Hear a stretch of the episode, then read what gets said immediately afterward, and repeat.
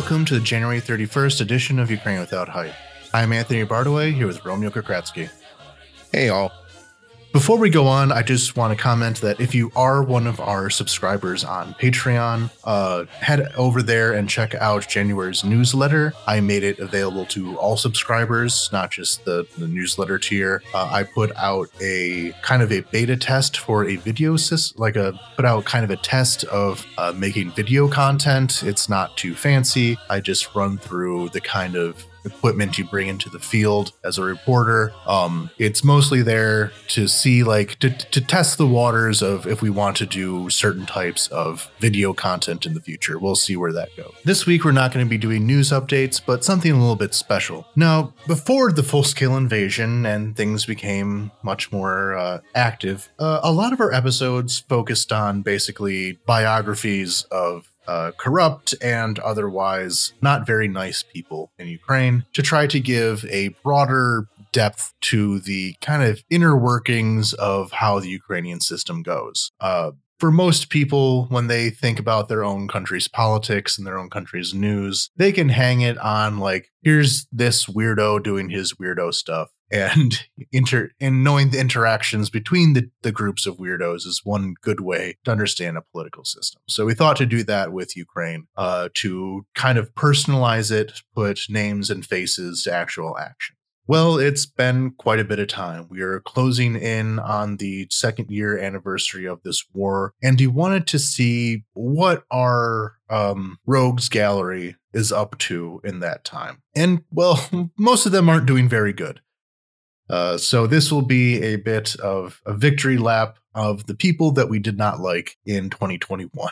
So we'll, the list of people here will be uh, former judge, or kind of current, Pavlo Vovk, Ilya Kyva, Viktor Medvedchuk, Dmytro Firtash, and Arsen Avakov. These are the people who we had actual dedicated episodes for. There were some who were on the list, but we didn't get to because, well, other things came up. So we'll start here with Pavlo Vovk. But back to the episode. Pavlo Vovk. Pavlo Vovk comes from the city of Kramatorsk in Donbass. It is basically the front line right now. And his background is as a judge, although his career has jumped between like actual judicial work and more into the political sphere and he really rose in prominence as a uh, associate uh, protege of one Sergei Kivalov. Uh, Kivalov was part of the Yanukovych system, especially in the electoral commissions. So all the nasty little vote rigging that Yanukovych did, a lot of it went through Kivalov. Pavlo Vovk, as a part of that, was put into the Kiev election commission for 2004, uh, rigging things for Yanukovych then, which led into the Orange Revolution of that year. The Orange Revolution was because it was found out how much election rigging had happened, and they demanded a a redo, leading to the presidency of Viktor Yushchenko. Well, as his payment for being a lo- loyal toady of the Yanukovych system, he was eventually made the head of the Kiev District Administrative Court. And this has a long reputation as being perhaps the most corrupt court in all of Ukraine. During the Euromaidan revolution, it was the Kiev District Administrative Court that gave a lot of the legal rulings that allowed for a lot of the brutal crackdowns that the Berkut police did on the protesters. It was the Kiev District Administrative Court and Vovk who said that the various um, means of repression were actually legal. And with the victory of the Euromaidan revolution, he stayed in place. Of course, many people remembered what he did and very much did not like him because of that. But the process of rotating out these really corrupt judges was a very big challenge that even today is like walking through molasses. So, for a, a quick kind of history lesson, I suppose, since it has been 10 years since the Maidan, hard as it is to believe, uh, one of the big issues uh, that kind of sprung up in society directly after the Maidan was uh, called lustration the process of removing these corrupt judges, corrupt prosecutors, and generally corrupt officials. Mostly it was used in reference to judges and prosecutors.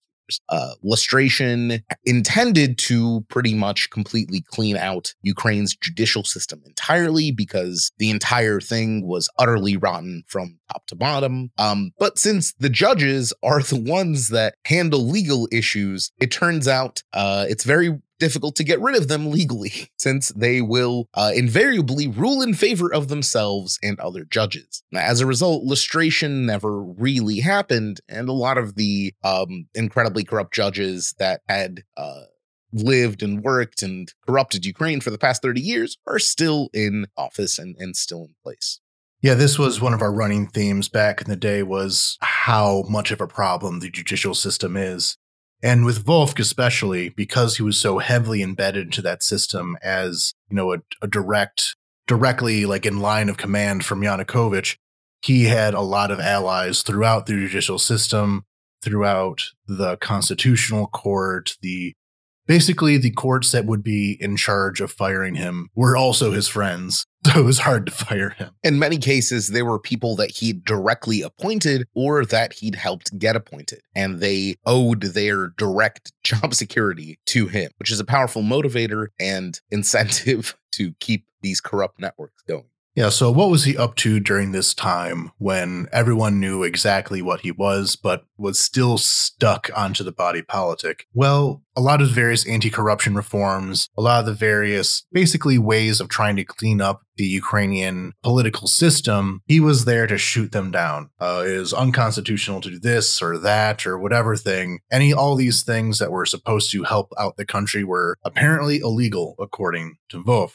the court that he headed, the Kiev District Administrative Court, became the literal go to court if you wanted a corrupt ruling. It was not hidden, it was not even an open secret. It was just the court that you filed in when you wanted a corrupt ruling in your favor. Um, a lot of the lustration cases that did go through, uh, especially targeting um, prosecutors, regional and district prosecutors, um, they would very, very often file in the uh, OASK, the Kiev District Administrative Court, as it's abbreviated in Ukrainian, uh, because they knew that they would be reinstated. And in fact, that happened repeatedly over and over. Um, a incredibly corrupt uh, prosecutor or high-ranking police official uh, who is where where there's no doubt in their corruption that they took bribes they have you know estates in europe and they drive lexuses and luxury cars and who were lustrated would then file to get their uh, to be reinstated and they were um, in in many cases. It actually took the wind of the sails out of a lot of ukraine's police reform uh, because all of these corrupt guys just came back after uh, after a while and for American listeners, a lot of the times, if you heard some story in the media regarding um, basically some kind of legal ruling that favored the Ukraine Gate scandal that was happening, if anyone even remembers that anymore, um, there were stories of uh, various prosecutors who were acting against Trump's interests. Um, they were be disciplined in this court. Basically, everything that was happening as a news story that helped Trump's case was coming out of the Kiev District Administrative Court, uh, telling you how deeply, deeply embedded that whole story was into organized crime and corruption. But some of the other characters on today's episode are also a part of that. So we'll go into it a bit more then. But as we're talking about him in episode four of the podcast, this is currently episode 70. So turn back the clock to episode four when we were covering him. The update that we were giving was that the government was trying to fire him to say, you are too corrupt to be a judge, especially a judge at this high level. So you can no longer be a judge. And that turned out to be extremely legally challenging. Uh, firing a, a justice is not a straightforward task, especially when he's covered by other justices. To give you an example of how exactly this network worked, um, when Ukraine was choosing a slate of candidates to fill the Supreme Court, the Constitutional Court, the highest court of the country, uh, there was, of course, a selection board composed of uh, judges uh, across Ukraine that was supposed to be impartial, independent, and so on. Um, And it turned out two or three of the judges that were placed on the selection board for the uh, to choose judges for the, the Constitutional Court uh, were directly placed, either directly placed there by Vovk or uh, incredibly close family friends of his, uh, which of course raised concerns about how many Vovk judges are now sitting on the Constitutional Court um, because of this interference and meddling. Uh, and judging by the fact that he, we'll get into this later, but judging by his current state, it seems his efforts were not entirely in vain. Yeah, so how does it work to fire a judge? Turned out you can't, and instead the government decided to instead, or the presidential administration, it was it's all very confusing over who's trying to do what, to just dissolve the court entirely. That make it so that he may still be a judge, can't fire him from being a judge, but you can get rid of the court that he's a judge in, making him making it so he can't really do anything as a judge. Um, and when we were talking about in this episode, they had just begun that process. And that went through a lot of political back and forth. Throughout all that time, the Kiev District Administrative Court was effectively nullified but this kind of fight over if you can do that lasted until December 2022. So that is our update. In December of 2022, the full liquidation of the court finally took place. It no longer exists. The most corrupt court in the country was just erased as an entity. Well, like I said, still technically a judge. He still technically draws a judge's salary, although it's not that high. His wealth came from his position in order to make rulings, to take bribes, to do corruptioneering, which he is no longer in a position to do. At least not directly. At least not directly. His network still runs very deep. I'm sure he's still being taken care of just fine by his the various links in that network. However, he is not able to do further damage. He has been nullified and his big cash cow is no longer a factor. And on top of that, he has been sanctioned by the US for his many crimes. Uh, organized basically a mobster. So he is sanctioned by the US for that, making it so it is harder for him to move around any of the money he was able to steal. I'm sure he still has a very nice house. I'm still he has sure he has very nice things, but there is a very hard roof on that compared to what it was before. So that is the story of Pavlo Vovk. A lot of it comes down to a big story of uh, you know process and legal proceedings and not the most satisfying of endings. Justice never came from him. It was just that he was no longer able to cause damage anymore. But that's still good in its own way I guess i guess. You got to uh, take the wins when you where you can get them you know? Yeah that's the first step. The the bad was not punished but it was decreased so our next one on our list is Ilya Kyva. And because I know you have a personal hatred of Ilya Kyva, I'll let you go forward. A few episodes ago, when there was an update on his status, I was very sad that you were not here to tell it yourself. So, Ilya Kyva. It's a shame. So, Kyva, who was from Poltava, uh, first came up through an industrial company in the region where he started to make him make a reputation for himself. He worked as an accountant for this industrial company, and presumably that uh, brought him into contact with other Ukrainian officials. And by 2011, he became the head of Poltava's consumer rights department. Just two years later, he was charged with corruption. So uh, while there's not too much details on the early portions of Kyva's life, we can infer that his position as the chief accountant of an industrial company in Poltava probably uh, let him start building up a nest egg and give him the taste for uh, the corruption that he would so famously be later known for following his kind of ban. So after he was charged with corruption, um, he was banned from holding public office for a year. But he didn't really let the ban stop him, which, as we go on, you'll note will be a, a very common uh, kind of aspect of Kyva's life and career. Um, so he tried to get elected to parliament in 2013, but he didn't. He was not elected. He wasn't very well known yet, um, especially outside of Poltava, and he ran for a seat in Kiev.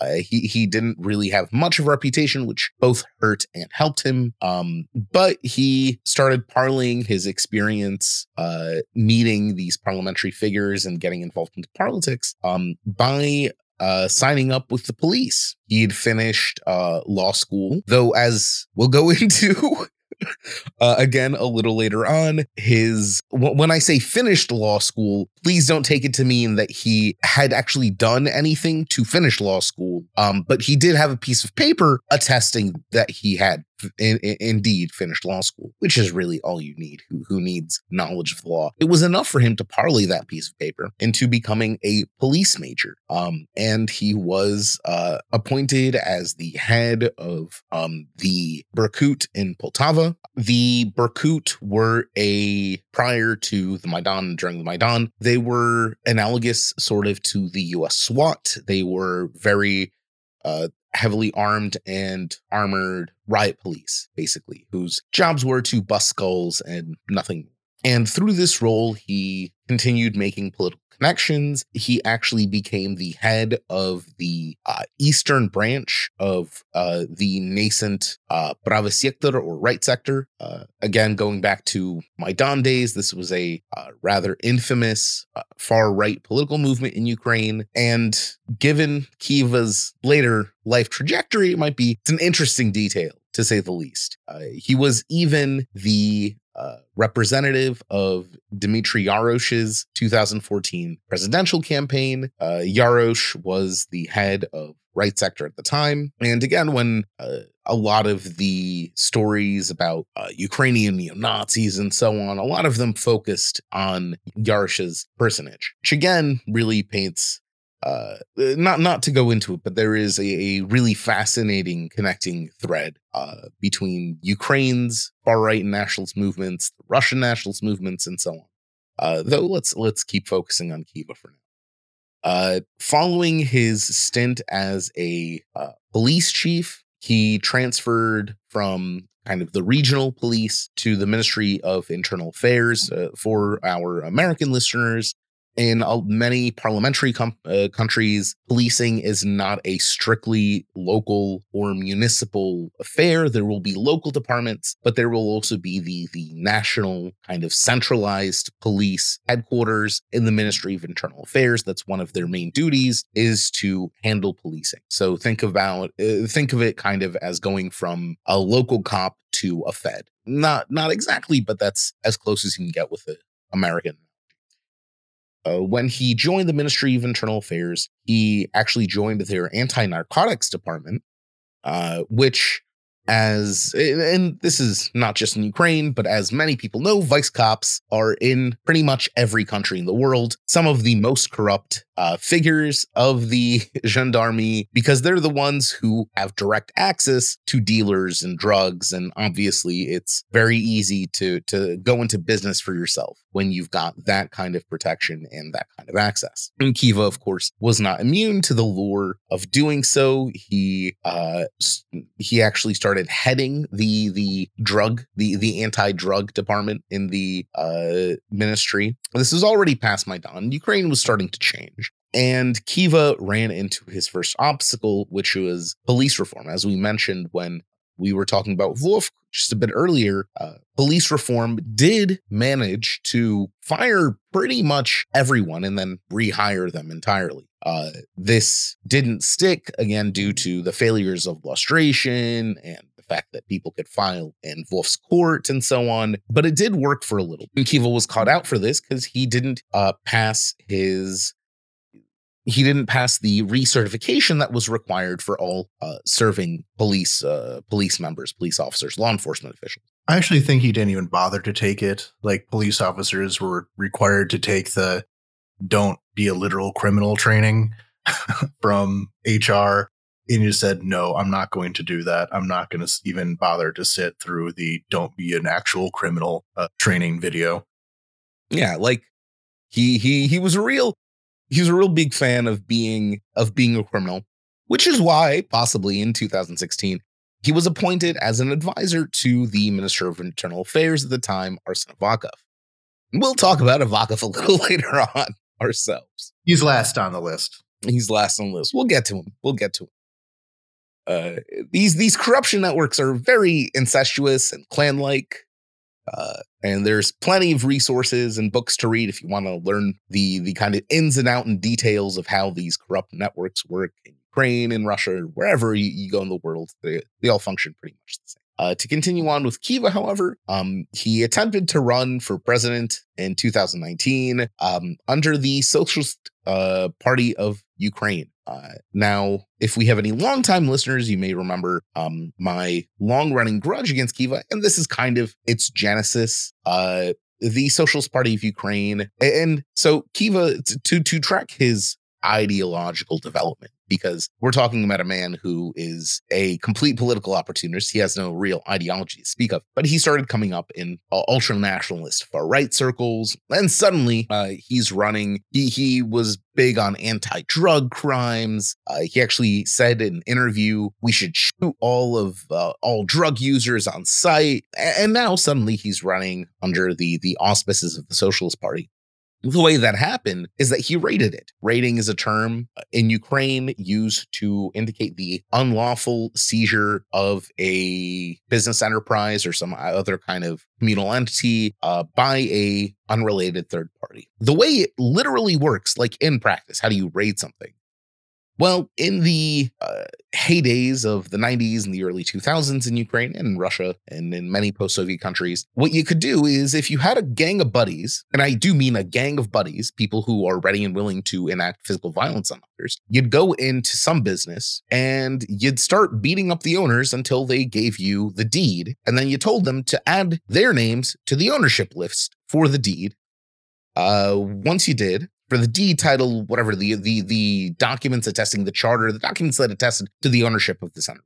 Uh, once you signed it, because again, you're being directly physically threatened by these men. Uh, again, very often they were police officers, so you couldn't really complain to anyone. But they, once you written their names into these ownership documents, they would go to a court and they would sue uh, to uh, gain sole control of your business. And because judges like Vovk were incredibly corrupt, they usually would win these cases. And as a result, your company would be stolen pretty much from under your feet. This is exactly what happened to the Socialist Party. There was an interview a long time ago with a member of the Socialist Party who was, of course, asked, uh, Why are you guys running Kyva as a presidential candidate? And he explained that Kyva went in with his buddies uh, to Socialist Party headquarters and threatened uh, all there to force them to put his name as party chairman and to submit him as their presidential candidate. He even put up billboards. I remember seeing a billboard uh, Ilya Kyva, candidate of the Socialist Party of Ukraine, uh, like on the road leading from my suburb Kiev. So uh, this was not like he didn't have to. He didn't feel he had to hide any of his actions. He could just do things with pretty much impunity. Um, and he wasn't entirely wrong. Uh, though that impunity did end. Uh, it it did end. Uh, there there is a measure of justice here at the end. Uh, but in any case, his uh, obviously his run for president was uh, unsuccessful. So he pivoted again and he joined the pro-Russian um, opposition party. Uh, what used to be Yanukovych's Party of Regions was then the opposition platform for life, Platforma, uh, and did manage to uh, win an MP position. So he did join parliament where he had again a whole host of scandals. Like he he's not a classy guy. I hope uh, I, I haven't really described his like personality much. He's a goon. He's just he's a, he was a goon.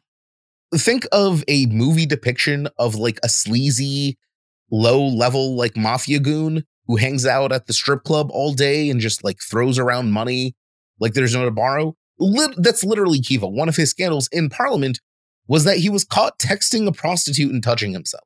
Like he in Parliament talking about in, in Parliament. Parliament, yes, while sitting in session, like during session in the the pews at Parliament, texting prostitute and touching himself. So you know, uh classy just a real real cream of the crop top top of the ukrainian elite another scandal involved him uh buying a dissertation uh, which I covered, I believe, in an article uh, for Zaborona at the time.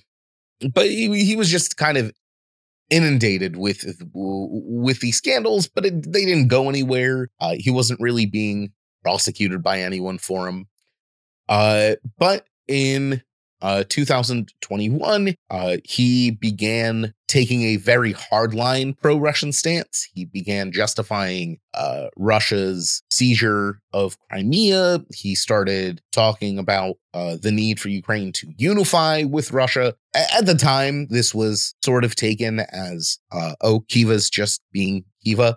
In hindsight, we can tell what the what what he was preparing for when we covered the episode that was in the summer fall of 2021 uh, and he was still basically just a goon who was part of op platform and his turn happened after that in the winter as russia was kind of building up its forces and people really starting to call the shot that the invasion was coming is when he really turned on the pro-russia switch.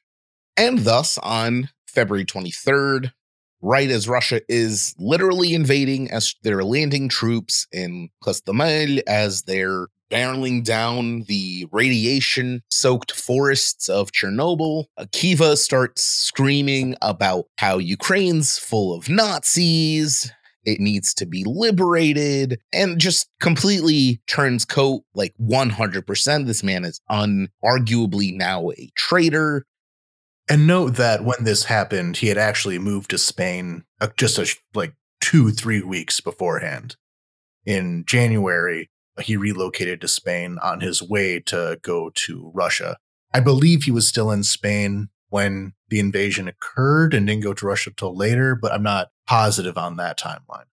Yeah, well, he was. Um, by March, he had been expelled from even his pro-Russian party because suddenly most up-platform MPs discovered that they were actually die-hard Ukrainian patriots. Shocking how that works.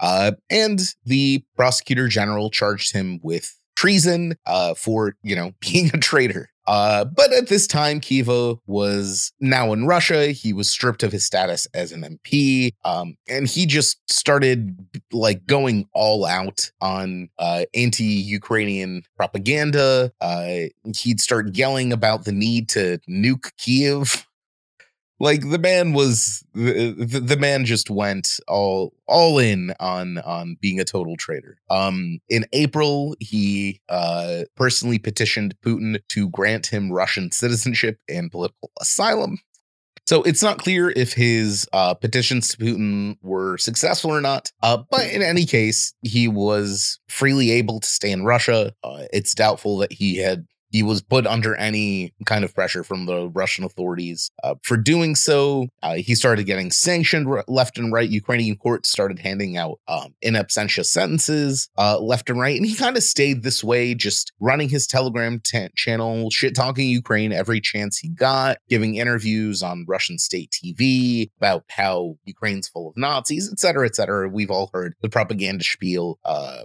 a million times by now.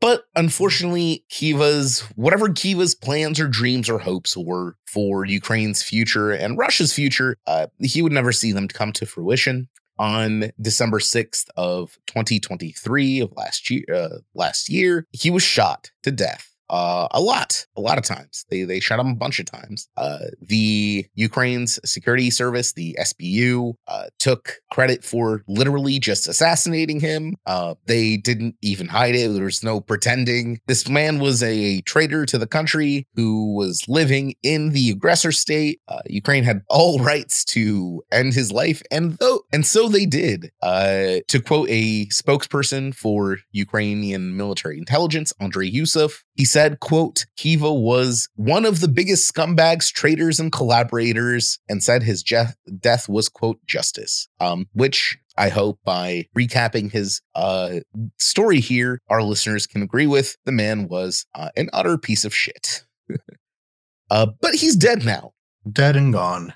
Yeah, so that was an interesting arc to his life. Entered politics as this far right Ukrainian nationalist figure, ended life as a Russian nationalist. Did he actually believe any of it? Probably not.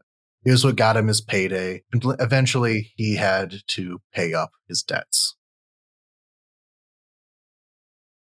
Number three on the list, Viktor Medvedchuk, who was probably the most important person we covered. And his story spans from the horrible things of the Soviet Union to the horrible things of corruptioneers in Ukraine to the horrible things of Russia. So, who is Viktor Medvedchuk? Well, his father was actually a Ukrainian nationalist. He was a member of uh, the Organization of Ukrainian Nationalists and spent time in prison for that. So, as a young man, Victor had a tough time um, working in the Soviet system because his father was a traitor to the Soviet world. And so, a lot of his time in education, moving on in life, was very much a hard fought battle. And his way of coping with that was to be as loyal to the system as possible to prove prove his place inside of it. He became a defense attorney in the USSR in the 80s, which was not a good time to be accused of being a traitor to the Soviet Union or anything like that. If someone was accused of crimes against the Soviet Union, he would be assigned as their defense attorney and purposely threw the case every single time. This happened with several notable Ukrainian dissidents. He was assigned to be their defense attorney and just gave up on the case. Because, weirdly enough, as repressive as the Soviet Union was, it was also very procedural. You had to actually convict someone of the crime, at least uh, in the later years, not so much the Stalin period, but especially in the later years, you had to, you know, go through the motion of sending them to, to prison. It was very much like there. There's a going a little tangent here. Uh, there was an episode of Star Trek Deep Space Nine, uh, which for listeners who don't know was a show set aboard a space station in the future. And in one of the episodes, one of the characters, uh, Miles O'Brien, is arrested is is accused and arrested by the Cardassians, which was a hostile alien race to the the main characters. And the Cardassians uh, pretty much kidnapped him, took them to their home planet, and put him on trial. They refused to tell him what he was charged with, uh, but when he asked for a defense attorney, he was, of course, given one. However, he learned that a Cardassian defense attorney's job is not to defend their client, but to persuade their client to confess to being guilty. The prosecution's job was to show the rest of Cardassian society that guilty parties are always punished. Defense attorneys' jobs are to get the uh, accused themselves to admit that they are wrong and the system is right. Uh, that's pretty much exactly how defense attorneys in the USSR worked. Uh, their job was not to defend their clients, their job was to get their clients to admit uh, that the system, the primacy of the system, that Soviet values, the Soviet world was correct. And they personally sinned against it by committing whatever act the government had accused them of committing, regardless of the truth of the matter. And that was Medvedchuk's role in the Soviet system. And the highest profile person who he quote unquote defended was Vasil Stus. Stus was an artist. He was a part of the movement known as the 60ers, a group of Ukrainian artists who were very politically active and worked to get the concept of, you know, civil and human rights introduced into the Soviet system. A lot of the time they were in and out of jail. Um, they're constantly hounded by the secret police. But like I said, this wasn't Stalin times, so they weren't like immediately all executed or anything like that. But it was a repressive system that they were constantly bouncing in and out of. And in 1980, Vasil Stus found himself being defended by Medvedchuk, and Medvedchuk, of course, threw the case. He told the judge that, yes, my client is guilty, but here's a list of reasons why his uh, case should be maybe treated with leniency. But yes, he's absolutely guilty and throws himself on the mercy of the court. Vasil Stus did not want to do that because he wasn't guilty. This whole episode is very complex. There was actually a book about it that came out uh, just a couple of years ago about this. Well, Vasil Stus's life in general, but then also specifically about this incident and went into detail about Viktor Medvedchuk's role in it. And Medvedchuk tried to have this book banned because he didn't want this story of him as a kind of executioner of the Soviet system to be as known, even though all everyone already knew. And of course, Vasil Stus ended up dying in prison as a martyr for the cause of democracy. So, moving on into the 90s, the Soviet Union has fallen apart, but Viktor Medvedchuk is still a pretty prominent lawyer and is able to uh, turned that into political power. He grew his network of businesses, became very, very wealthy, and became a part of what was known as the Kiev clan of politics. Now, the clan system has largely dissolved, uh, especially after Maidan, but especially in the 90s, the three dominant political clans in Ukraine were the Kiev clan, the Donetsk clan, and the Dnipro clan, though the Kiev clan was uh, kind of eclipsed later on into more of a battle between the Donetsk and Dnipro, but still quite powerful. He was named the head of President Kuchma's presidential administration as kind of the concession to the Kiev clan. He was this is a very powerful position. He controlled access to a lot of the executive branch. Kuchma was a very powerful president. And basically in the 90s, early 2000s, all of Ukrainian politics was in relation to Kuchma in one way or another. So as that goes on, uh, kind of Ukrainian politics continues. He becomes attached to the Yanukovych system. He becomes not as much of a direct part of politics as he was under Kuchma, but he was very much a supporter of Yanukovych. Um, he was strongly against Maidan. He has he well he owned uh, not anymore, but he owned a lot of media properties, and these media properties made their central messaging supporting Yanukovych. And after Yanukovych was deposed in the Euromaidan revolution, Medvedchuk was kind of left as the one to kind of pull all the various um, formerly Yanukovych political system into a new party, the opposition platform. So he kind of became the new leader of the it's he- I hesitate to say pro-Russian party, but Russia-friendly party in Ukrainian politics uh, after Maidan. And also throughout all this, and in a tale right out of a mafia movie, Vladimir Putin was the godfather of his daughter. So, in order to pay homage in what is quite literally a mafia system in Russia, he brought his daughter to Putin, and Putin pledged to teach her to be a right and proper Christian. And that was the state of play at the time of our podcast in July of 2021. Zelensky was in the process of really cracking down on the oligarchs in general. There was a series of quote unquote de oligarchization laws. The most important feature of those said that if you were an oligarch, if you were a political slash business figure who had a certain amount of money, one of those things was you cannot also run a media empire. You cannot also own the news to work in your favor. A lot of it was, you know, very funky. You would just appoint a loyalist to run it for you, just keep the messaging going. In the case of one of his television properties, 112, uh, when he relinquished, quote unquote, control of uh, the 112 media holdings, somehow all the members of the management staff pulled together to quote unquote purchase 112 from Medvedchuk's from Medvedchuk's direct ownership. And the interesting part was that the price paid was purely symbolic, and all of these managers had been directly appointed by Medvedchuk and were all close friends of his. So there's a lot of really became an independent news source after Medvedchuk let 112 go. Yeah, that was, I think, the most direct way that they were going after the oligarchs. But also, he was charged with various crimes for doing business uh, with Crimea, by doing business with uh, the Russian occupying forces in Donbass, in Russia itself, in illegal and illegitimate ways. And Zelensky was really going after Medvedchuk as a uh, as a real symbol of the worst of the system they was trying to purge, and also just as a political rival.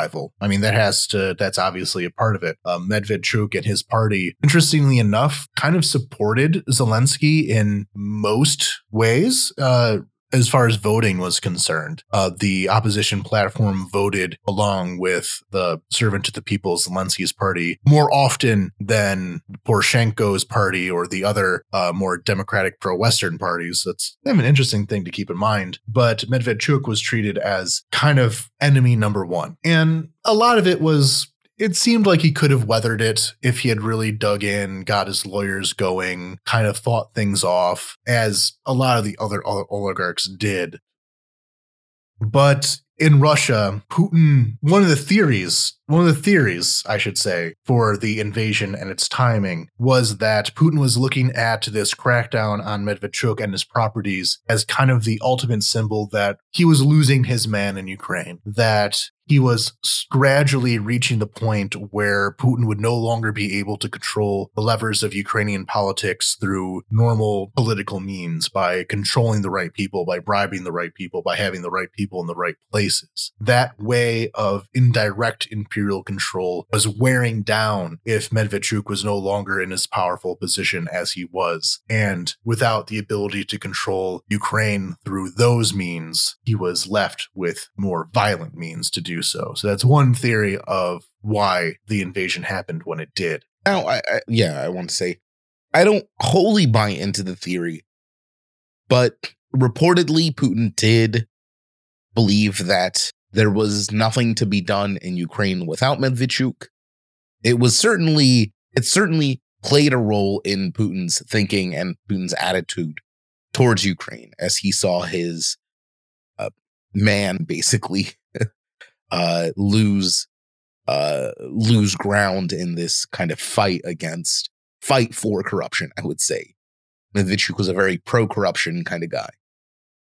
Whether this was the case or not, it seemed as though Putin was at least getting ready to put Medvedchuk back into power during the invasion. U.S. intelligence said that um, Medvedchuk was likely to be the person installed as the puppet leader of uh, Ukraine that had been conquered by Russia um, Russia would likely have annexed uh, the Donbass entirely, but but then had some kind of a deal in place to leave Ukraine with a, a puppet Reichskommissariat government in charge, and with Medvedchuk at the head of it. That obviously did not happen. Um, the system would have rejected that. He would have been assassinated within a week if, if if that was what would have happened. Uh, he was a, not a very popular figure. In fact, within opposition platform, they knew not to run Medvedchuk for political positions because he was so widely hated, and why the actual functioning of the party went to Yuri Boyko, um, another uh, kind of at the time Russia friendly oligarch. Boyko, however, was not quite as much of a public bastard as Medvedchuk, so he was treated as someone more electable and someone who was more able to control a party. So an idea of the country being run by this odious figure uh, would not have worked very well, but nothing that Russia planned worked very well. So during the invasion, he fled house arrest. He was under house arrest due to the various corruption charges and, and all that, uh, charges of working with Russia. He was sentenced to just stay in his house. And no one really knew where he was for a while. Uh, there was quite a few weeks. I think it was not until the early spring where they discovered him living in his house uh, in um well mansion near Protasov Yar. Protasov Yar, it's like this part of Kiev. It's there's a ski hill there. There's a lot of really nice houses around it, but he decided to it's wait the, out. It's the rich part of Kiev, It's a rich part of Kiev. like And the he really rich, rich part of Kiev. Right. And he was staying there. I guess nobody knew where they probably knew where he was. Somebody probably knew where he was, but it took them a while to actually arrest him. So when they arrested him again, it was a pretty big story. He was discovered, and I think it was like some army fatigues or something. He was looking real disheveled, not looking real good. Um, and was thrown into actual jail now. And this was a pretty big get for Ukraine because at the time, like I said, he was considered the uh, Russian puppet in waiting. So if you could get him, you could kind of shut down that plan. So for a while, he was sitting in Ukrainian custody until he was eventually traded back to Russia as uh, as a deal to get back a lot of the Mariupol defenders. So a lot of the Azovstal defenders, uh, people who defended the city of Mariupol in that first really big uh, battle of the war, a lot of the people who were captured were then traded back to Ukraine in exchange for Medvedchuk. Now, this seemed to undermine a lot of Russia's justification for the war because a lot of those defenders were part of the Azov uh, military unit. Uh, it has gone up in size, so not going to nail down its exact determinations. But by capturing these Azov fighters, this is supposed to have been the quote unquote denazification of Ukraine. But apparently, Putin decided that the, the denazification wasn't as important as he was saying as it was, he wanted his man back because that's how the mafia works. You have to be loyal to your lieutenants. Admittedly, his wife had to quite literally beg at Putin's feet for Putin to authorize the the exchange. There was a moment there after um, Medvedchuk was recaptured by Ukraine that it seemed like Russia was not interested in him anymore. He'd served his purpose, but then there were multiple news stories and a media offensive by his wife within Russia uh, to persuade Putin that no, you know, my husband shouldn't be abandoned to the Ukra Nazis or whatever they say. It seemed to have paid off, though I'm going to be honest, I really think Ukraine got the better end of that deal. Oh yeah, absolutely. Um he, without his empire, he's not very useful to Russia. What is going on now, what he's doing now is that he's the head of something called Second Ukraine. They kind of talk about themselves as the kind of legitimate government in exile of Ukraine or something like that, where it's kind of become the nexus for a lot of various traders, various collaborators, um, people who have who had worked in the occupied territories um, before Ukraine was able to deoccupy them. The Russian military left with some some some you know media figures on the way out and they went back to Moscow joined this second Ukraine organization where they claim to be the the, the true the true government of Ukraine as opposed to the uh, you know the the Nazi western Jewish occupiers of Kiev but it really has done basically nothing. Uh, they tried they opened an office in Serbia. They have an office in Serbia. Incredibly relevant to Ukrainian politics Serbia let me tell you Everyone walks around here thinking, "Oh man, what's Belgrade going to do? What's Vucic saying?" That's that's what occupies every Ukrainian's mind all of the time. Yeah, they've tried to bring together uh, Ukrainian traders as media personalities. But the thing with Ukrainians and Russia is that they are not trusted. They are still the Untermensch. So there's only so far even the pet Ukrainians can can go in Moscow uh, what happened to Medvedchuk's kind of political empire in Ukraine? Well, the opposition platform political party was banned uh, for being collaborators with Russia, mostly because of Medvedchuk but the most of that party just kind of reformed. They are now called the Platform for Life and Peace under Yuri Boyko, the more kind of palatable political figure that I mentioned. And their official platform is that they are 100% Ukrainian patriots who support territorial integrity and absolutely repudiate the disgusting figure of Medvedchuk and his lieutenants. Uh, how much of that's sincere, how much of that is dealing with it. A little bit of both. A lot of the people in the opposition platform kind of had a reckoning with what Russia actually was, and they are sincere patriots now. Other people might just want to be holding on to their political and uh, business interests, and this is how they do it. A little column A, little column B. In as in any given person, it could be both. So uh, that's complicated. I'm not going to look into their souls. These lesser known op platform or party region MPs, uh, they don't have wide business interests in Russia or Belarus. That kind of thing was really saved for the higher ups, for the elites with these personal connections to Putin, to Lukashenko, and so on. So if all of their business interests, all of their assets and property are in Ukraine, the Russian invasion is a direct threat to that. They don't gain anything by giving all that up and running to Russia, except possibly multiple bullets to the torso and skull, as Kyva well found out. Their families are being killed and killed by Russian bullets and Russian weaponry of all kinds. So they could just genuinely hate Russia now, along with everyone else. Uh, moving on to our next figure here, Dmytro Firtash. Uh, can you go over this extremely wealthy oligarch who we covered? So, Firtash is was, I guess, an oligarch. He's still very rich, but I suppose he doesn't have quite the political pull that he once did.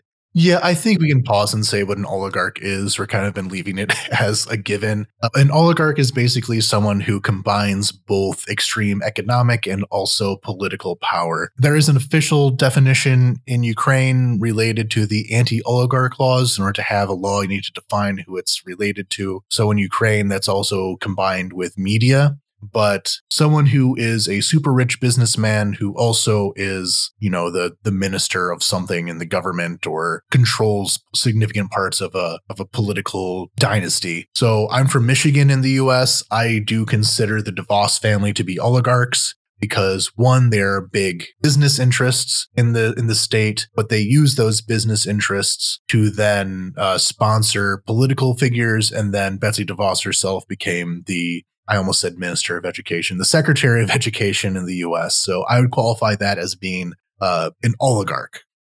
Since I guess Firtash is no longer um, has the the political influence he once did, he's not technically an oligarch, but I'll still continue to uh, refer to him that way just for convenience sake throughout this uh, throughout this section. To be honest, Firtash is kind of the archetypical oligarch. He, he came up in a very textbook way uh, in Ukraine in the early 90s. So to to kind of explain again for our Western listeners who may not be aware, the when the Soviet Union fell apart, every single enterprise, every single business, every single anything was now being privatized left and right, often for pennies for multi million dollar uh, enterprises. And I, am literally not kidding when I say pennies. These things were given away like hotcakes uh, by incredibly, incredibly corrupt procedures.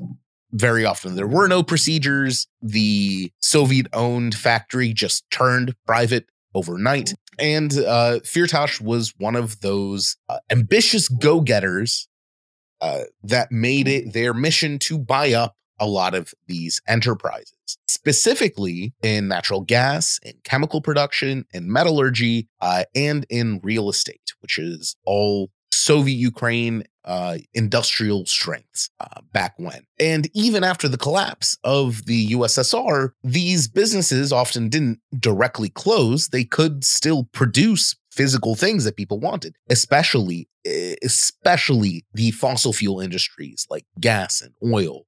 So this let uh so Firtash's kind of buying spree uh, allowed him to worm his way into a lot of businesses and, and start building up an economic treasure hoard. Uh, he moved to Moscow, um, though most of his business was in Ukraine. This was not uncommon at the time. Uh, there were practically no borders between Ukraine and Russia. Very often, the border guards wouldn't even check people's identifications. You didn't need a passport uh, because there there was the countries were still very economically interdependent, and that interdependent was bolstered by people like Firtash who would uh, buy up a lot of these properties and businesses in Ukraine and then spend the money in Moscow because Moscow was still considered uh, kind of the center of the region. It was there was nothing really to buy in Kiev, but Moscow had all the Western accoutrements a uh, up and coming oligarch could ever want. Which leads us to a little company called RosUkrEnergo. Uh, so RosUkrEnergo was created in 2004 uh, in a deal between Kuchma and Putin to work as a middleman for gas transit between Turkmenistan and Ukraine. So uh, basically, it would be the the company that mediated the the sale of uh, the Turkmeni gas, and and this Turkmeni gas was being exploited by uh, Russian fossil fuel companies Gazprom and Naftogaz, which is why the deal was between Putin and Kuchma. So after uh, RosUkrEnergo was created, it had to be run by someone. And when we're talking about all these up and coming entrepreneurs and businessmen, I want to make it very clear: uh, these are very thinly veiled references to mafia. The entire business landscape in Ukraine and Russia at in the in the 90s, um, in the early 2000s, and started dropping off as you got to the mid 2000s and was kind of dead by Maidan except for some notable exceptions. Uh, but overall, uh, this was a very, very much a literal mafia. Um, case in point, uh, RosUkrEnergo was uh, set under the kind of oversight of uh, Semyon Mogilevich, who is a really rather infamous mob boss. Uh, he is possibly the most well known Russian mob boss in history. Well, I'll correct you on saying Russian. He came from Kiev, good old neighborhood of Podil, Kiev's own Simon Mogilevich, the boss of bosses of the Russian mafia. Yeah, all right. The Kiev, the the, the Kiev-born Russian mob boss of Simon Mogilevich. Firtash, uh, being in those circles, was one of Mogilevich, uh, Mogilevich's trusted partners, and as a result, he was given co-ownership of RosUkrEnergo.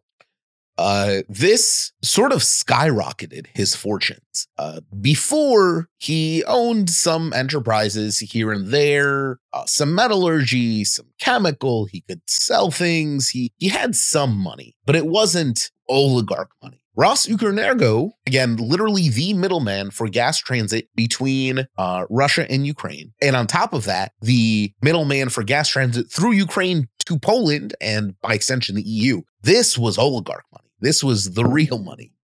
Uh, and Firtash wasted no real time in uh, using that money to expand even greater control of the Ukrainian economy. He pretty much bought out all of the titanium industry. Uh, he bought out pretty much every single chemical plant he could find uh, for bribe or steal. Uh, he really became one of the one of these big figures. He started investing not just in Ukraine, not just in the post Soviet world, um, but in Germany, in Italy, in Switzerland, uh, in Hungary, notably in Austria. And that will become uh, quite relevant in just a moment. And it's also very important to note that during uh, this kind of golden era for Firtash, specifically in 2008, uh, Firtash started getting involved with uh, Paul Manafort, or was first introduced to Paul Manafort, uh, which for our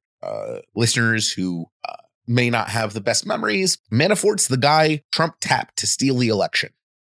So Firtash was well in his way to becoming a, a real global, a real global figure. Uh, however, all of that um, uh, empires never last, and Firtash's uh, didn't really either. And again, it all comes back to uh, the Maidan when the oligarch era started to kind of fail. Uh, but for Firtash, it wasn't failed immediately. In fact, in February of 2014, uh, the UK's Ministry of Defense sold a metro stop a sorry a tube station uh, to Firtash who wanted to develop it. Uh, so P- Firtash was still being treated as a very kind of um, legitimate uh le- legitimate economic figure despite literally being a gangster um let's let's not beat around the bush dude's literally a gangster he was involved in uh, Kuchma's administration, just like everyone else was at the time. He literally financed Yanuk- uh, Viktor Yanukovych's 2010 presidential campaign. Um, he was a big supporter of Viktor Yushchenko's presidential campaign. Uh, he he was really th- trying to show himself as a very legitimate businessman. Legitimate businessman. Legitimate businessman. I am only a legitimate businessman. I know nothing. Um, the post Maidan era eventually caught up with him, and while he was in Austria, an arrest an arrest warrant issued by the United States was enforced by the Austrian authorities where he was arrested on behalf of the United States for what the Justice Department calls or charges of international corruption conspiracy. Notably, the Department of Justice mentioned that this arrest isn't connected to events in Ukraine, um, though later reports would cast a little doubt on that. In any case, uh, he was arrested by Austria, but later released uh, after the Austrian authorities determined that the U.S. extradition request had no basis. As I mentioned earlier, Firtash had uh, invested quite a mo- uh, quite a bit of money in Austria and had made uh, quite a few connections with the Austrian government at the time, eh, which is likely why his extradition request was denied. Um, he was uh, he had eventually, under Austrian law at least, um, beat back uh, all of the charges that the U.S. had accused him of. Um, though the U.S. doesn't recognize that and uh, has sanctioned him for many many, many crimes. Um, Firtash has tried to go back to Ukraine um, multiple times uh, since he uh, has been kind of trapped in Austria. However, uh, even prior to any kind of Ukrainian legal decision on Firtash's status, the Ukrainian border has just not been open to him. Well, in 2014, um, the, Ukrainians didn't want Firtash back so much that, again, absent any legal ruling on Firtash's status um, or really any charges filed against him, the Poroshenko administration literally told the uh, aerospace, like Ukraine's national aerospace regulator, to close the airspace to all private planes the night that Firtash was scheduled to fly back to Kiev. Um, they really, really didn't want him uh, around. So Firtash has, uh, as a result, been sort of quote unquote trapped in Austria. So, with in the context of Vovk, we talked about how some of these corruptioneers were tied into the kind of disinformation campaign launched by Rudy Giuliani, trying to find some kind of information to help out Donald Trump in his legal problems. And as we were talking about before, Firtash, with his connections to Manafort as being one of Manafort's guys in the country, he was really became one of the central parts of this. In fact, the EU controversy kind of began. I'm not not going to put it all on this, but it did sort of begin with Giuliani trying to find information to allow Firtash to fight against his extradition to the United States. So what became scandal sort of began with this way of clearing Firtash's name, of smearing the people who were his enemies and could have brought him down, such as Toria Nuland was one of his enemies, which is how she kind of became one of the main enemies of that uh, of that disinformation campaign. And as Giuliani and his people were digging around a lot of the connections that they had in Ukraine were basically Firtash's connections. So when you think Ukraine Gate, kind of connect that to Firtash, which is why it becomes extra important to remember that he is a literal mobster with connections to Mogilevich and Giuliani himself in his New York days. Well, there are some other connections between him and the Russian mafia under Mogilevich. So if you kind of look at the connections behind that whole scandal, and a lot of the reason why this podcast was created was to kind of explain some of the Ukrainian context around it, it kind of all goes back to the Russian mafia. Well, why were we covering him? At our time this was 2021 was he got in trouble for his titanium business making profit off of some kind of business connections with the Russian occupation authorities in Donbass and more legal rulings were being brought up against him then which like we were talking about with Medvedchuk can kind of be seen as part of this broader anti-oligarch push that was happening at the time. And what has happened since then yeah, but Romeo, what has happened since that time in the halcyon year of 2021? Well, he's stayed in Vienna. Again, Ukraine doesn't want him back. He's been sanctioned by Ukraine. There are multiple cases looking to confiscate or nationalize many of the businesses that he owns. It's he he has not been having the greatest time for this. Yeah, and the most recent, really big legal case against him is that in 2023, the SBU, the Security Services of Ukraine, especially its Bureau of Economic Security, uh, put together a case against him showing that he had a scheme of stealing gas from Ukraine's gas transmission system. So keep in mind that he used to be the guy who kind of owned a lot of these um, gas pipelines. And his business as a controlling stake in a lot of these pipelines was kind of just taking it. Um, the gas that was supposed to go elsewhere, they decided that uh, they would steal it and sell it for their own other purposes. Um, so the SBU uh, cited that during the year 2021, this scheme stole uh, 4.2 billion hryvnia. The upper bounds of what this might have totaled up to between the years of 2016 and 2022 could have been 18 billion.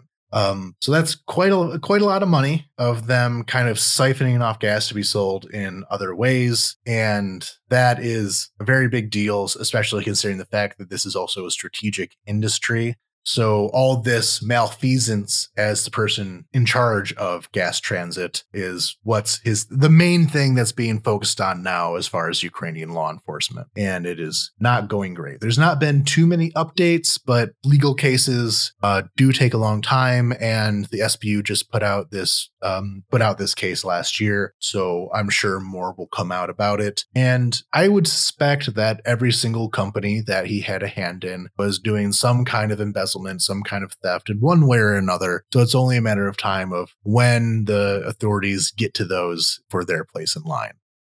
Yeah, it's unlikely that Firtash is ever going to come back to Ukraine or really enjoy any any income from his Ukrainian properties anymore. Though, like I said earlier, he diversified enough and he has enough business interests all throughout Europe and the EU that it's very unlikely that he'll face real justice for the many, many, many crimes that he's committed.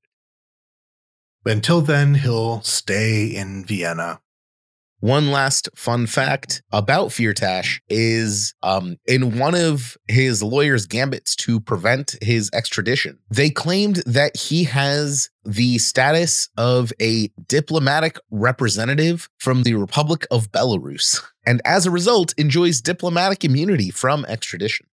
I did not know that part. So, Belarusian diplomat Firtash is his current station in life. But one thing I do want to comment about him as well is that throughout all of this, we've been talking about mostly his business practices, whereas in a lot of our other rogues gallery, we were talking more about their political uh, actions. And Firtash in recent years has not really shown himself too much about that. Um, of course, through the Ukraine Gate scandal, throughout his Giuliani connections, that did become very important in American politics. But in Ukrainian politics, he's been away for so long that even not doing any like pro Russian stuff really, uh, he's mostly been on the economic side, not the business, uh, not the political side.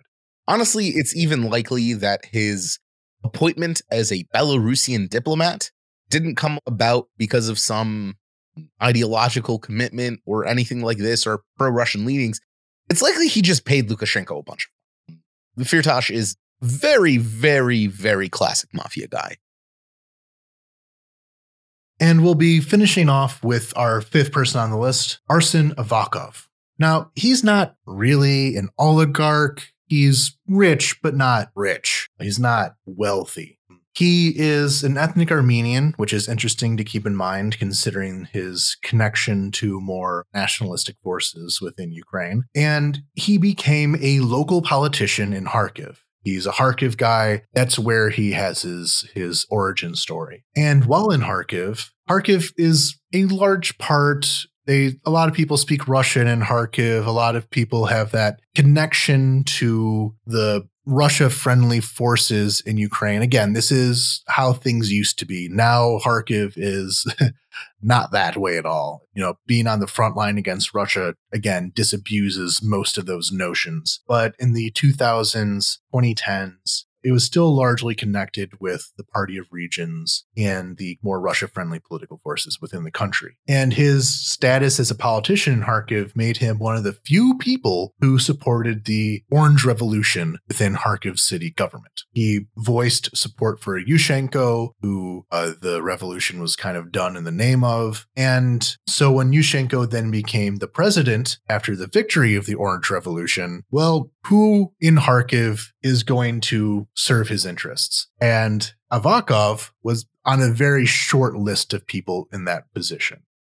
So now Avakov becomes the governor of the Kharkiv region governors in Ukraine are appointed by the presidency, and he goes from being a local politician to a regional politician. And now he becomes a pretty serious player within the Ukrainian political landscape because he has basically the politics of the pro EU type of guy while residing in the what was at the time, though, again, really need to stress, no longer the case, at the time, more anti European, more Russia leaning part of the country and part of the political landscape landscape. He then became attached to Yulia Tymoshenko, uh, the kind of other part of the Orange Revolution, and the conflict between Yushchenko and Tymoshenko kind of spelled the end of the Orange Revolution. We don't need to get into that at the moment. So when Yanukovych came back into power, um, the Orange Revolution was to kind of, like we were talking about with Vovk, done because uh, Yanukovych had rigged the election in his favor. Orange Revolution came. Yushchenko becomes president, and then he, the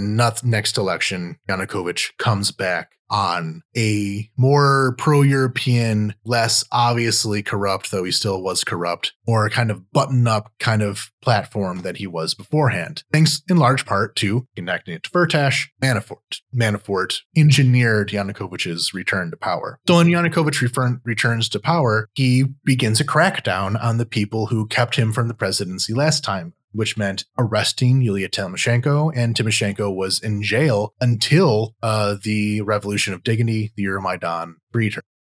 There was widespread speculation at the time that Tymoshenko's imprisonment wasn't actually being driven by Yanukovych, but by Firtash, who was angry that she had interfered in an earlier gas deal. Yeah, they're both gas business people and though therefore nickname was the Gas Princess. Yeah, so we can. There's so many more layers that we can go into, but just saying that Firtash as a Yanukovych guy, helped to get Tymoshenko in prison due to their uh, business rivalries. And Avakov, Arsen Avakov, was, as one of Tymoshenko's kind of lieutenants, had to flee the country. He ran away to Italy thinking that he would be arrested next. And that was a very valid fear. Um, the revanche of the Yanukovych system was very repressive. And his own boss, of course, like I said, went to prison. But he eventually came back after he was elected to join the parliament so throughout the Yanukovych years, he is this uh, figure of the Orange Revolution in Parliament. Not a huge one, but like I said, important because of where he's from as an outpost of that of that um, of that movement in the East. Then comes Euromaidan. Euromaidan removes Yanukovych and Arsen Avakov as this figure who was a Tymoshenko guy who had bounced around a lot between his loyalties within the opposition. He was kind of treated as the acceptable um, compromise candidate in order to lead as important of position as Minister of the Interior, who, like we said before, related to Kyva, is the head of the cops and head of the internal security, their SBU, the police, the um, National Guard, etc. So he was an acceptable person to run that position. In that position, he accumulated a lot of political power for himself. In the aftermath of Maidan, one of the priorities was, as we've covered in multiple ones here, was the rehabilitation of the police to turn them into a less corrupt force, which in many ways succeeded and in many ways failed. And Avakov oversaw both the successes and the failures, um, some of them deliberate failures. We've already talked about the, the failure of filtration. Yeah, we already talked about the failures. To the point where and also because he was the head of the National Guard, all of these um, volunteer battalions that formed up to fill in the role that the army could not fill during the initial Russian invasion in 2014. He was in charge of bringing them into the government, which means that he had to be very much networked within this system of opposition politics, within this system of a lot of nationalist groups, a lot of civil society groups who supported these units, as well as the oligarchs who initially financed him. And as you can imagine, that is a very very important task that brought him into the again, like I said, the nexus, a lot of the political changes that were happening in post Maidan Ukraine, to the point where he kind of became a gray cardinal type figure, uh, where he was what he wanted in politics often came true.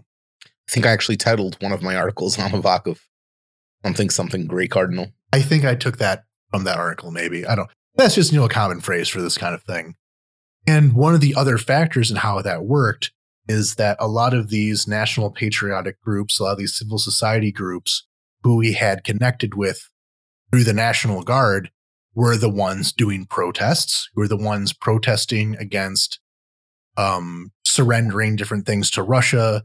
A lot of the anti oligarch protests they were doing, like a lot of civil society was in the orbit or at least related to these national patriotic uh, groups. I call them national patriotic because they kind of range from kind of uh, liberal through right wing. There's leeway of, of their political ideology there. So he's the one who has a lot of connections to the protesters, and he's also the one in charge of the police. So he's also the ones in charge of putting down protests if they get too out of hand.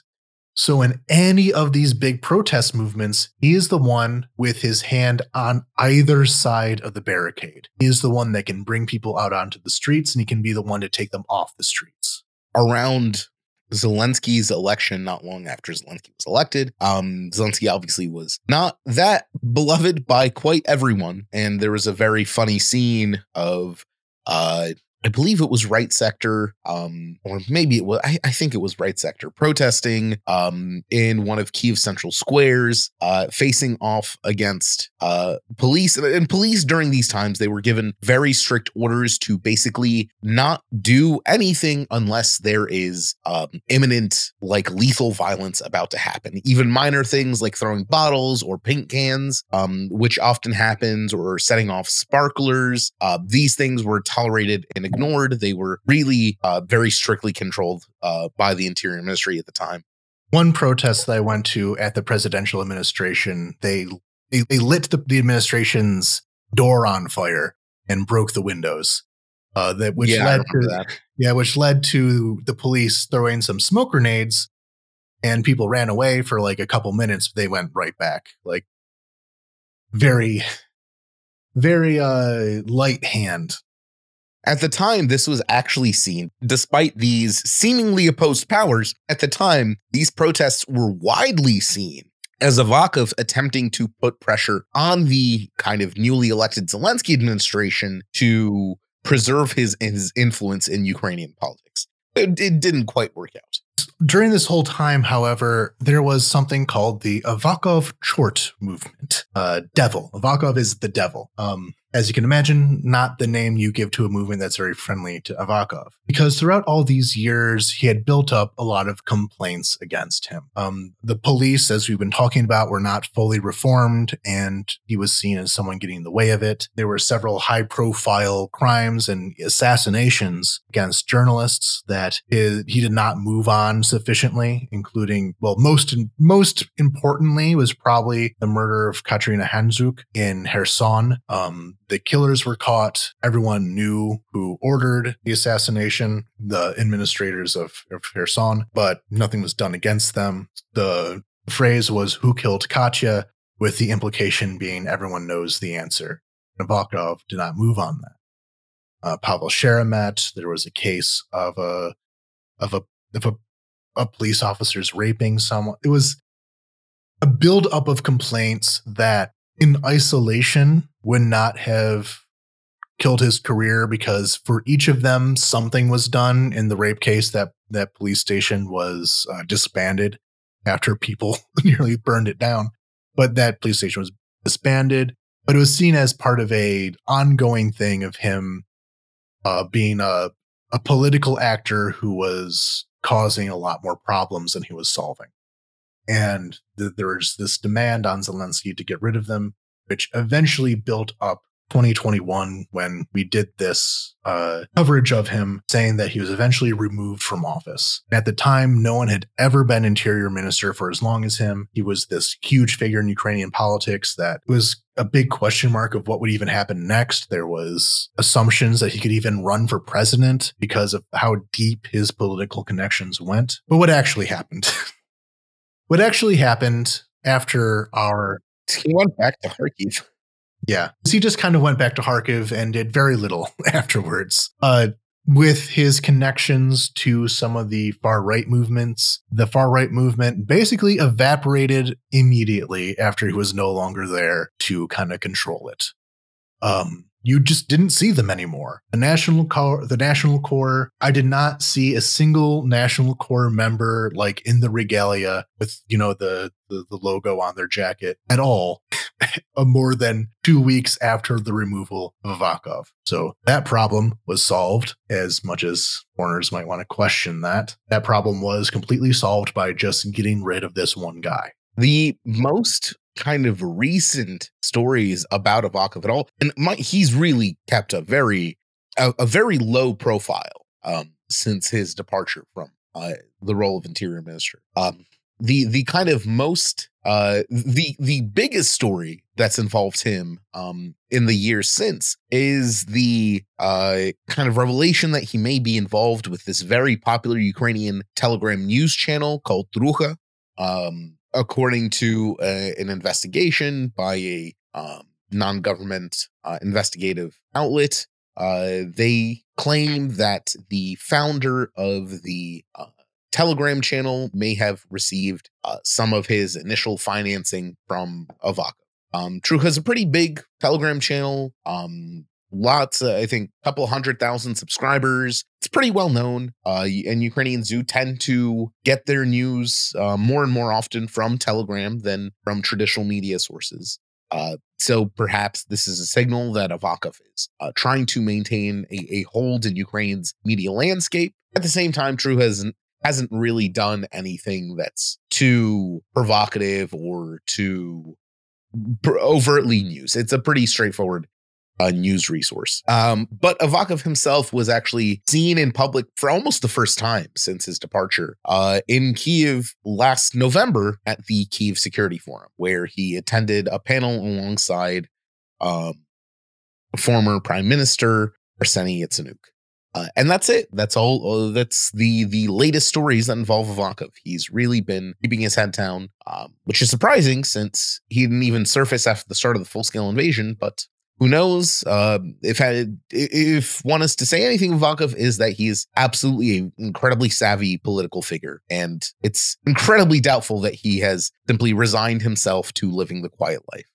Well, one thing he did do is he wrote a book. Uh, this book is called 2014 Moments of the Kharkiv Spring. It covers the pro Russian, very, very obviously astroturfed protest movement that tried to overthrow the Kharkiv city government like they did in Donetsk and Luhansk, and the story of fighting against that the name of Ukraine and the Ukrainian people, with, of course, his own activities being highlighted as a reason for why there is not a Kharkiv People's Republic like there is a Donetsk People's Republic. So, yeah, he's around, low profile, but around. Man, I really miss the days when Avakov was like one of our biggest uh threats and and annoyances and nuances and bastards those seem now looking back on them those those days seem so carefree and innocent yeah like now that we've wrapped up this list those are our five people who those are updates on them i'd say my big takeaway like look at at both like that's so procedural like so honestly a bit boring to describe to people and now it's judicial reform is not exactly top billing. And like Avakov, he's a he was an he was a character, you know. He and you could look at oh his little he got his tendrils throughout the system and how can we trace his connection here to uh, this thing happening there put up the put up the pins on your conspiracy theory dartboard like your conspiracy theory uh cork board and see how that's working out. Uh, what's the national corps up to? Uh, what are what's the police doing in this in this region? Like, how does that connect to this thing that happened? It's so quaint now. like these little stories of internal politics, like I said, were our bread and butter. But even stuff like Kyva, who was never a real major player. He was always a very, very much a two bit goon. Uh, and, you know, he gets shot to death outside a hotel in Moscow, like didn't really do anything. I don't know. It's it's it's it's a very I really miss those days, is what I'm saying. I really miss those days when, you know, Public Enemy Number One wasn't a genocidal empire bent on my destruction, but like a two bit mafia goon that stole a defunct political party. Yeah, I really kind of, I, I kind of treated Avakov as my personal enemy as well at the time. Like, like, oh, I'm gonna get you. I'm gonna I'm gonna show what you do. and like in hindsight, it, it, it, in hindsight, it wasn't that big of a deal compared to now. Well, I mean, at the time, it was worrying, but it turns out when you're threatened with hypersonic missiles and genocide, other things seem to to to count for less.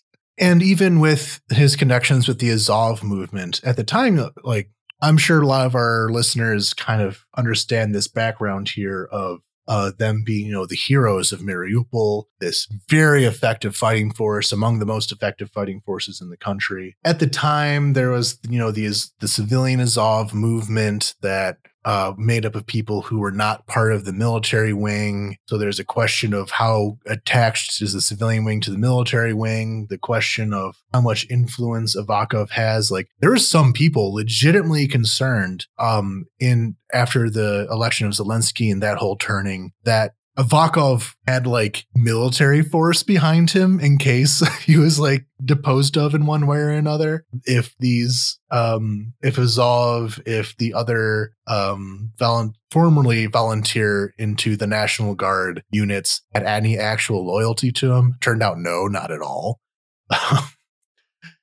it it answered a lot of questions. It answered a lot of questions. The the war. It answered questions about um, with Kyva how much these petty criminals, if how they could be bought out for. Um, with Medvedchuk, there was always the question of how pro Russia he really was. If he was, you know, just kind of tilting the political sphere to be more friendly to Russia and less friendly to Europe, not now leading a uh, would be collaborationist government actively collaborating in the genocide of his own people. Uh, with Firtash, that's kind of a separate thing because they said he's kind of, um, as they say, away from politics. Or with Vovk, with him gone, sidelined entirely. But yeah, with Medvedchuk, Kyva, and then Avakov, there's all these questions of, of the political connections that all collapsed into this one central conflict of the survival of Ukraine against a Russia aggression and who took the side of who.